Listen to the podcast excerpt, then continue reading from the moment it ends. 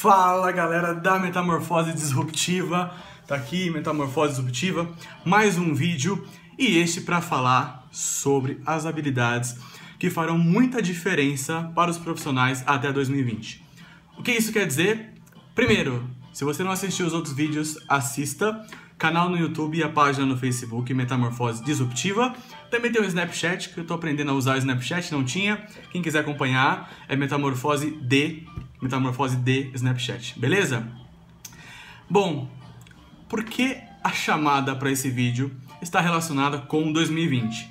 Porque em janeiro deste ano, em Davos, Davos, Davos, na Suíça, o Fórum Econômico Mundial reuniu várias pessoas para discutir, dentre outras coisas, quais habilidades que nos diferenciam dos robôs, por exemplo. Por quê? Porque na Europa e nos Estados Unidos também mas principalmente na Europa, está se discutindo muito o que estão chamando de indústria 4.0, que também está sendo chamada de quarta revolução industrial. O que quer dizer isso? Que a era dos robôs, a era da inteligência artificial, a era da automatização do transporte, dos transportes e assim por diante. E o que diferencia o ser humano dos robôs nesse contexto de mudança de mundo, de tecnologia em tudo quanto é lugar que a gente vai? Então eles elencaram 10 habilidades que todo profissional precisa ter até 2020. Novamente, a expectativa deles é de que 35% das ocupações, é, cargos bastante tradicionais, sumam, desapareçam por conta dessa automatização. Então vamos lá, eu vou falar as 10 e, particularmente, eu analisei as 10, olhei cuidadosamente cada uma delas e, na minha opinião, tem duas delas que não estão na lista do Fórum Econômico Mundial que eu vou incluir. Portanto, neste vídeo eu vou falar as 10 que o Fórum Econômico Mundial listou e mais duas, modesta parte, minha. Então vamos lá. A décima em ordem de prioridade é flexibilidade cognitiva, que basicamente é a capacidade de criar ou usar diferentes conjuntos de regras para combinar ou agrupar coisas de, de diferentes maneiras. Ou seja, a flexibilidade da cognição, como que você organiza e combina num cenário bastante incerto as variáveis e, e cria algo a partir daquilo, soluciona algo a partir daquilo. A nona é negociação. Negociação é, é uma habilidade, uma competência bastante trabalhada para quem é, trabalha com vendas, né? Basicamente é isso. Mas a verdade é que todos nós precisamos da competência, da habilidade de negociação. Afinal, negociação envolve persuasão, envolve relacionamento com o outro, envolve empatia, envolve um monte de coisa. Então, é uma habilidade que nos diferencia bastante também de processos automatizados. A oitava habilidade é orientação para servir. Então, é a inclinação para ajudar os outros. Muitas vezes natural, muitas vezes treinada, mas o fato é que orientação para servir é uma habilidade que será é e será bastante útil para todos os profissionais. A sétima é a capacidade de julgamento e tomada de decisões, que basicamente são papéis a analisar. Você analisa os dados, por exemplo, de um ambiente que você precisa tomar decisão. Então você tem, uma capacidade de julgamento, de análise para tomar decisão. Então, é uma competência bastante diferenciada e que exige um grau de repertório de experiência bastante grande também, tá? Tem um professor da é um professor britânico chamado David Snowden que falou o seguinte: a metodologia específica para nortear essas decisões está relacionada com um bom líder que será sempre bom na tomada de decisões em ambientes de complexidade, num contexto mais frequente, com uma, numa rotina corporativa. Ou seja, esse ambiente com, essa, com esse contexto junto, combinado com uma pessoa que tem uma capacidade de julgamento, uma capacidade de tomada de decisão, entrega essa habilidade de uma forma bastante diferenciada. É um pouco complexa essa, eu sei. A sexta é inteligência emocional.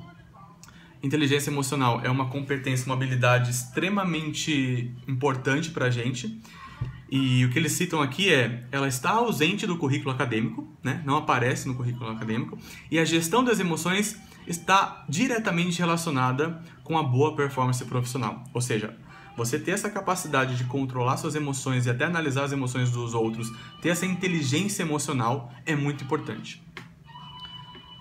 É, a, sexta, a quinta, a quinta competência, a quinta habilidade é coordenação. E aqui coordenação de fato, a capacidade de coordenar suas próprias ações e as ações dos outros. Então, eu até incluiria aqui, uma, é uma coordenação que está carregada de protagonismo também, uma capacidade de gestão e de organização. Tá? A quarta é gestão de pessoas, e gestão de pessoas é a capacidade desde motivação com o próprio desenvolvimento das pessoas associado com essa gestão de talentos. Então, quando você combina essas variáveis, óbvio, acrescentando outras também, você tem essa habilidade de gestão de pessoas. É muito profundo esse tema de gestão de pessoas, mas só para citar a habilidade. Depois pode ser que eu faça um vídeo sobre gestão de pessoas especialmente. E aqui a gente agora entra no top 3. As três mais importantes na visão do Fórum Econômico Mundial. A terceira é uma que eu gosto muito, muito, que é criatividade. Criatividade, na minha opinião, é a principal habilidade e competência que nos diferencia da máquina, do robô. Criatividade. Então, nesse cenário de mudanças muito rápidas, onde a gente lança produto, tira produto, tem competidor novo, essa, essa associação entre tecnologia com o antigo, com para onde vai, no, dentro do seu repertório, da sua experiência, contribui muito para um perfil criativo. Porque a criatividade. Eu vou fazer um vídeo depois, até adiantando, das duas habilidades, das três, das duas habilidades que eu vou complementar, mais essa criatividade, eu vou fazer vídeos específicos delas, porque, atividade, porque criatividade é um tema que eu trabalho com ele e também gosto muito e estudo muito ele. Então vou fazer um vídeo somente sobre criatividade, porque tem um processo de criatividade, ou seja, é, eu vou até lançar um termo, que é um termo que eu uso de vez em quando, que é juntabilidade, que é juntar habilidades e coisas para criar algo novo, enfim. Então tem todo um processo de criação. Depois eu vou falar, vou fazer um vídeo só sobre criatividade. O segundo ponto é pensamento crítico e está relacionado com o uso da lógica e da racionalização para identificar forças e fraquezas de soluções alternativas que concluem em abordagens de resolução de problemas. Ou seja, você tem um pensamento crítico associado com a lógica, raciocínio lógico.